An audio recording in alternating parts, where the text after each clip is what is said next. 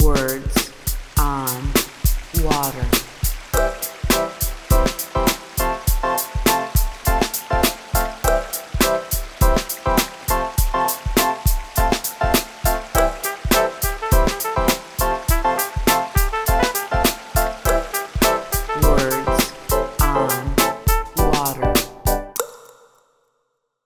Welcome to Take It From the Top, a podcast series that offers nuggets of wisdom from notable leaders in the water sector to help you navigate your way through the tangle of challenges you face today.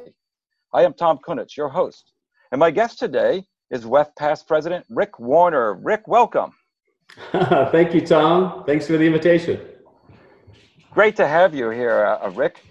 Uh, you know, Rick, I was thinking I, I go walking around the neighborhood to get a little bit of exercise and uh, to think sometimes and uh, get out of the house from sheltering. Walking around the Yeah. neighborhood, I see these signs in people's yards. There's signs in apartment windows, sometimes scrawled on the sidewalk in chalk. And the sign says this We're all in this together. Uh, do you see something like this where you're at in Reno, Rick? Yeah, Tom, very similar. Um, we're all in this together, and I'm hopeful that we're always going to emerge even stronger and you know more together as society. But certainly in Reno and Tahoe area, just like seemingly everywhere else, Tom, the challenges are just daunting. Social unrest, public health crisis with coronavirus, and these severe economic hardships are just affecting everyone. So yes, I'm very hopeful though we're going to emerge and we're going to be even more together in the future. So that's yeah, that's great that we're all in this together, and like you said, it makes us stronger. But as I think about this, it's kind of a uh, deceptively complex um, um, concept because you know at first glance it reminds us we're all in this together, we're all suffering the same, we've lost our social lives, and uh, we're all protecting ourselves against the virus and so on. But on deeper reflection, there's more at work here. And I would maybe go so far as to say that we're all in this together, even puts an obligation on each of us to become aware that there are others that are part of this together. And to maybe even be aware we're not all suffering in the same way. Some people suffer Yeah. more than others, right? Some people have different needs than others, more extreme challenges. So it's this word together that I want to focus on for our theme today. And I, I'd like to think of it as a call to action because we each have a responsibility to look beyond ourselves and remember that others do exist, right? And if we are indeed together, then that means we are connected. And therefore, our actions impact other people because we're connected, for better or for worse. And therefore, to get through this together, there has to be a commitment to support each other in that connectedness. And this is where I think it's perfect to talk to you about this concept of we're all in this together because that was this theme of your presidency when you're president of WEF is your presidency was partnering for impact and partnering that's that's a form of togetherness so i want to hear a little bit about how you came upon this theme of partnering for impact Well, Tom, first, those are great statements by you. So I want to acknowledge your insights there. But you're right. Um, I was president in 2016, 2017. And these are really fantastic times. You know, we had just come out of sort of a, a national economic recession. There was sort of a, a movement in economy, and people were sort of able then to focus in on what we were describing as the next grand challenge in water. Where is the sector going?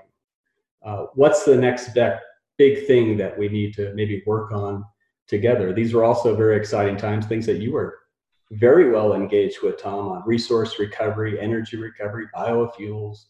Potable reuse was really being embraced by water professionals and communities.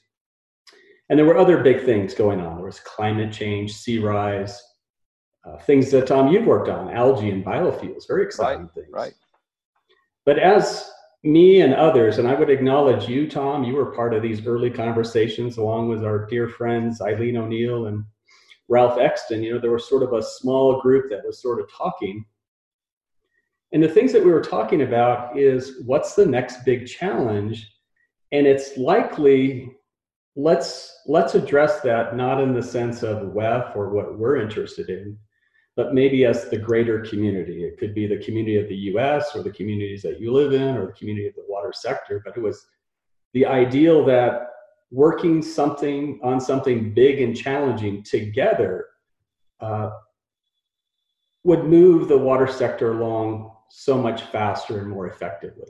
So the idea of partnering was just about really recognizing big challenges, then also recognizing it's going to take more than a small group to sort of meet that challenge and move the water sector and the communities further along. Tom, you've you've shared with me this African proverb. It's probably better coming from you. You're you're far more brilliant on these things, but if you want to go fast, you go alone. If you want to go far, you go together. And that's sort of the guiding principle behind all of this stuff. Uh, right. In fact, I, you're right. I was very fortunate to be part of that that board of trustees when when you were president, and to be part of that event when you you said, okay, this is bigger than just a few people can do. So how can we get that impetus? How can we get that momentum going to make some changes? So I'd like you to talk to us about uh, this. We had this very special, one of a kind event in 2016 in San Francisco that you organized uh, called Partnering for Impact. So why don't you uh, tell our listeners a little bit more about that event? Well, just maybe just start with the logistics. You mentioned we met in San Francisco. Um, we had nearly 50 attendees from 15 national organizations that included, of course, WEF, we also had AWWA there, the Water Reuse Foundation, the Water Research Foundation was there. We had organizations from Canada, including the British Columbia Water and Wastewater Association, Blue Tech, Imagine, Imagine H2O, and you know many Bay Area California utilities were represented. So we had a big group. Um, we met over two days, which was very challenging. And as you remember, Tom, to go into a meeting really with no agenda other than is there something big that we can all take on together? That's a kind of a daunting question. It's too open-ended for many people. And certainly as sort of the the named organizer i was very anxious about that. Mm-hmm. but that was the idea about having you and a, another sort of leadership team around us that kind of helped us you know give us comfort and safety to ask these big questions and I was just so impressed with the the response that everyone that came was very engaged. We kind of let our sort of main organizational duty and hat aside. You know, I didn't go as the WEF president. I just went as somebody that's engaged in the water sector and was looking for us to together maybe take on some other big challenge or big grand challenge in water you know, uh, you were talking about, like you said, you didn't really know what the outcome was going to be. And, and as a participant, Rick, I, I can attest to that. We had all this energy, we had all these great people from across the country and Canada, and it was very exciting. The energy's there. And at the same time, we're like, what's going to happen? we, we, we didn't know where this is going to lead to. We didn't know what the outcomes were going to be. Exactly. And, and that, honestly, that made me very anxious um, about being one of the, the organizers but I also knew that if you bring in great people together, um, you give time to have some honest dialogue time. You can build trust and friendships. And then you really, um, even though you're a convener, you're there to listen and really understand what other folks are being challenged or what they identify as big challenges. And so if you take your time and really sort of frame up the meeting as first an assessment, you really carefully want to listen with open you know with open thought about what other people are thinking then sort of some of these grand solutions sort of can elegantly happen um, without sort of a forced agenda. You can only imagine you know you're you're an engineer tom so am i. Many times you go into a meeting you know and you're you have a very expected outcome or desired outcome. So it's very uh, unnatural to kind of go into a meeting with just some more questions than sort of um, a solutions. And that, that was really a nice way of going about it too. But we, but we did end up with some outcomes. So it was pretty exciting, the things that did come out. So why don't you talk about those? So yeah, again, this is, uh, you can only imagine we have nearly 50 people after two days. So we had lots of ideas being generated. And that's a good word to think about. It was much more of a generative meeting than it was sort of a you know a planning type meeting it was creation of new ideas but after all of that work you sort of have to synthesize things down because the question is are there things we can work on together? So we needed some sort of concrete things to, to leave the meeting with. We left with three themes. There were a lot of folks that recognized we needed a, a moonshot, something that really galvanized the water sector. You know, this uh, perhaps this is a, a, grand idea that we have a, a shared vision for water that was articulated, or we Others were articulating that we needed a, a, U.S. water policy. We could all work on that together. We recognized, though, that that was sort of maybe too far aspirational, that we really needed maybe some grounding around uh, visionary leadership and organizational culture shift. So that was really the first theme that came out of it, Tom visionary leadership. The second one that folks really jumped on was creating this positive story about water. You know, there's plenty of Sad stories. Flint and Milwaukee and other examples where things have not gone so great uh, in water communities. So we really thought we would create a much more positive story about water. Tom, here's the the outcome has sort of come to fruition. Um, the person that probably left San Francisco most engaged was Paul O'Callaghan, CEO of BlueTech. And incidentally, I was in London last year at the BlueTech conference, and Paul sort of rolled out the early version of Brave Blue Water, which you uh, Brave Blue World, Tom, in which right. you starred, you and Matt Damon. well, don't forget about Liam Neeson, the narrator. Now we don't we don't want to take I, I saw away you from on Liam. the credits, uh, right up there with Hollywood superstars. But I was so proud in this London event that Paul recognized this this first partnering event in San Francisco as that catalyst to create a positive story about water. So that was the second big thing. The third big thing that we came out of San Francisco with was the idea that we intentionally need to accelerate innovation in the water sector. You know, we talk about it a lot, resource recovery and other big initiatives. But fundamentally, we knew that maybe the grand idea was that each agency pledge 1% of their revenue toward research and development. And maybe pledge that money to their local university or research foundation or you know just do their own in-house pilot testing but really be much more intentional about accelerating innovation in the water sector and, and uh, since that time and those, those are three really big exciting inspirational uh, outcomes as you were talking about and since then you've continued i know to hold these partnering for impact uh, workshops uh, along the way so why don't you tell us a little bit about the, uh, maybe give us one example of a success story from these Partnering for Impact forums. You know, it's this idea where we're all in this together, it's put to the test and we see an outcome. Right, Tom. So real quick, we've, we have continued on with these partnering events. We've met in Chicago and DC and back here in Reno where I live. And these annual events now have grown to almost 200 people with lots of collaborating organization as well, not just you know the smaller group, but we've really reached out to other research hubs in California and Suez is a big sponsor, so forth. But I could say that one of the early successes is really back here home with me, um, back here in Nevada. Nevada is the most arid state in the nation. Uh, every drop of water counts.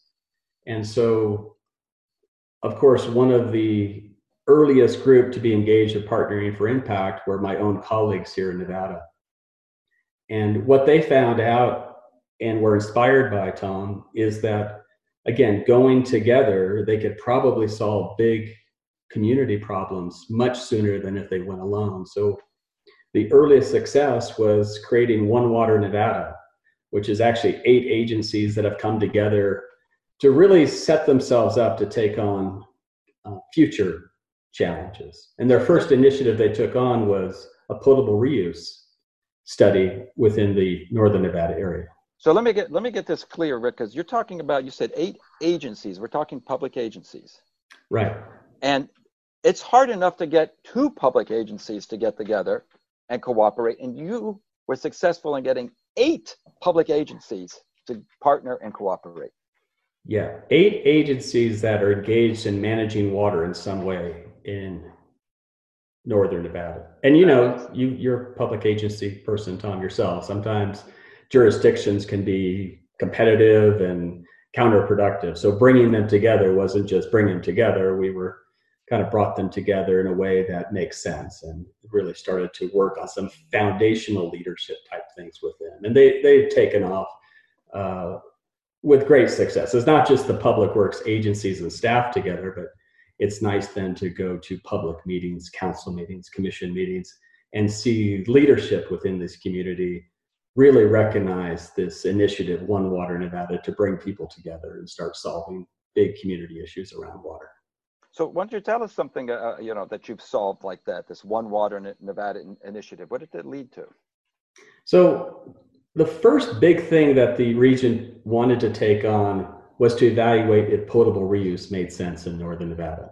So again, these are big initiatives and high risk. So together, eight agencies were evaluating potable reuse. In fact, we're still in the later stages of a, a four-year feasibility study. We're spending about $10 million. But what we do is we have uh, eight agencies and we have staff from all the people, uh, each group, and they've come together as a team. So this One Water Nevada is really a larger team as well. That was a great success. And then they, the agencies sort of took that to the next level. They formalized this initiative under the University of Nevada, Reno, and created a research hub called the Nevada Water Innovation Institute.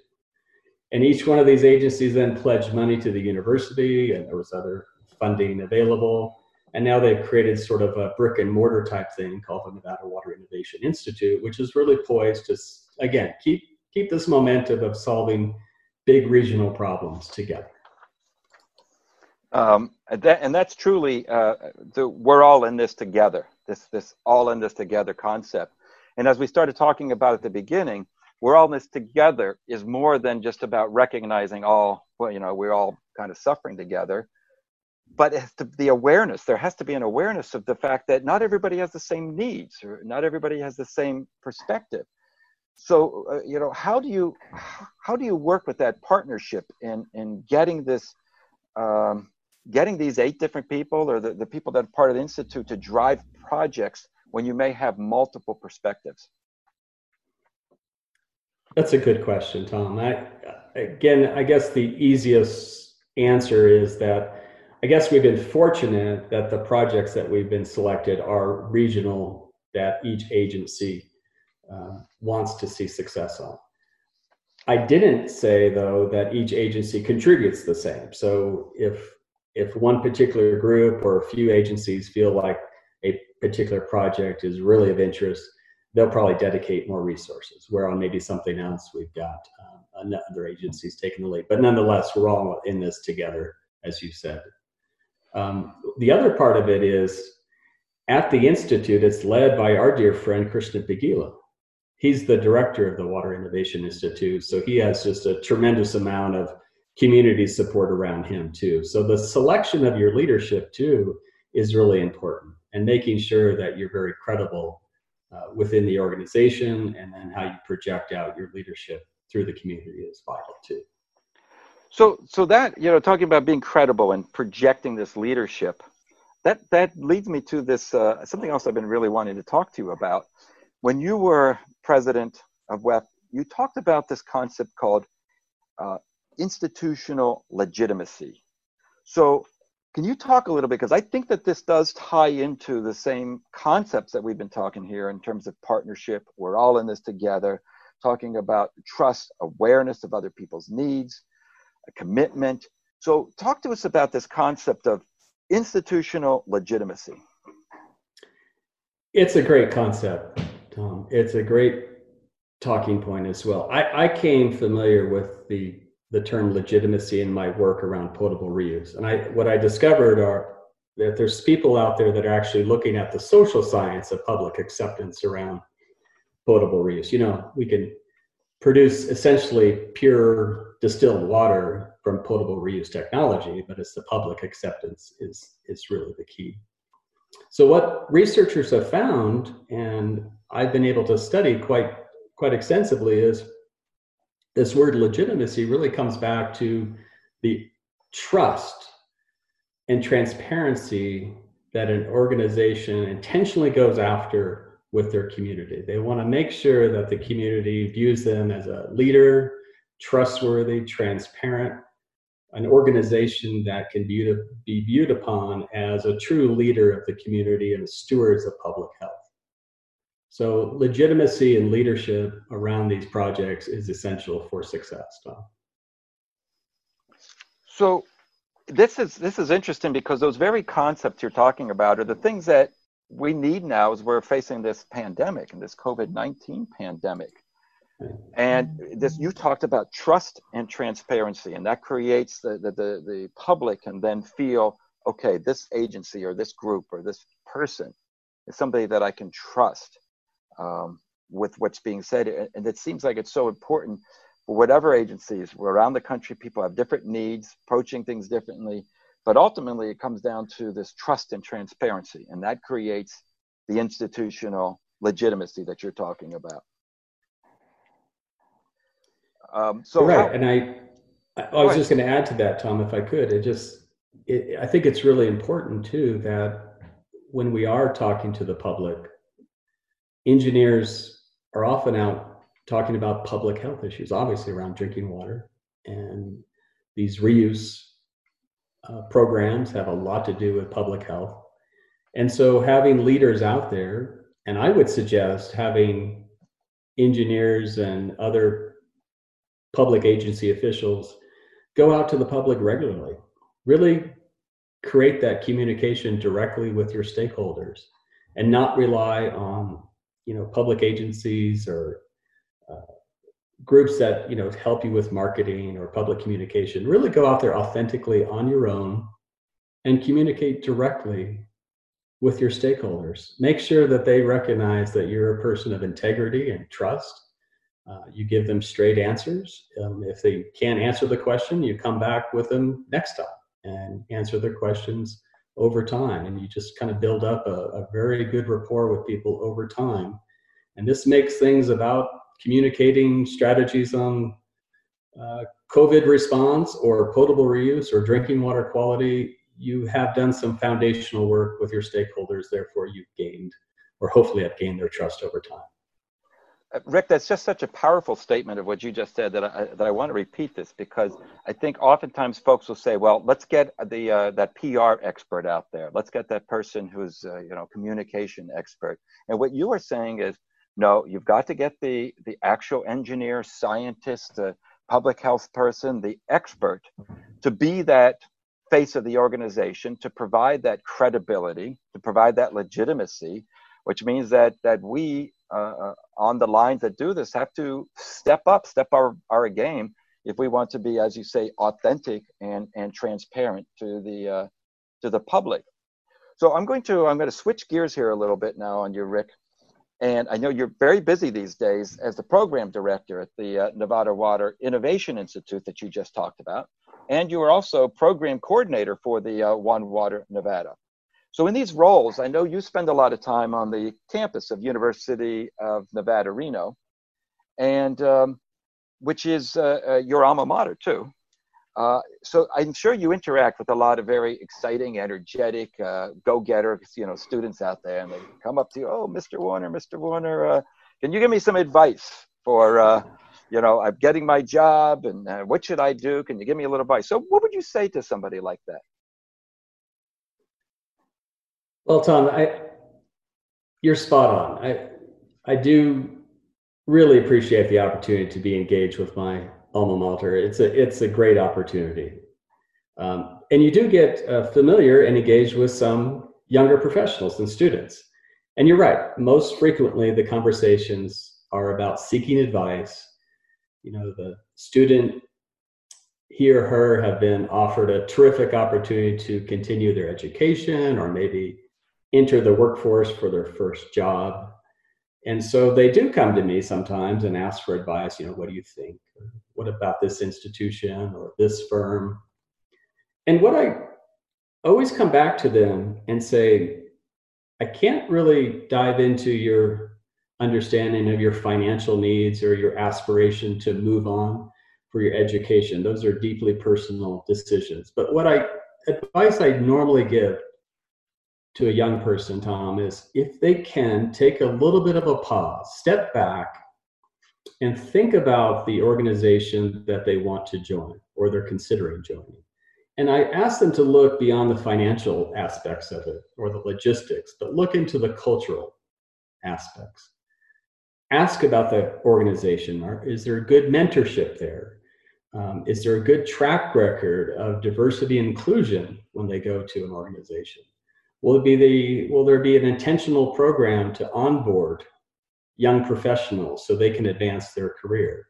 And will there be opportunities within that firm or institution to advance the young professionals' sort of professional needs? It, you know, continuing on, hopefully they look at WEF as one of their organizational, professional organizations they want to join, or maybe there's another that they're interested in. But hopefully, where they're going will honor that and respect that this young person needs some growth opportunities and a great culture around them to really advance their career. Uh, that's really great advice, Rick. Uh, something uh, that I hope the uh, the folks out there think about, and, and, even whether you're a young person or a seasoned professional, that you're in an organization that the culture is in alignment with with your own needs, as you said. Uh, something that uh, in the past we, we didn't really think much about, but what a difference it makes in terms of us being able to fulfill uh, uh, and, and really being the, the best person that we can be and giving us that, uh, that environment that allows us to be the best that we can be. Really great stuff, Rick. Some uh, really memorable stuff here. And uh, appreciate you coming and joining us and taking your time to be on the program. And, um, and I hope folks here have now have some new thoughts uh, to ponder about this, this simple phrase, but very deep phrase, we're all in this together. So, past president of WEF, Rick Warner, thank you for joining us. Thanks, Tom. It's great to have you.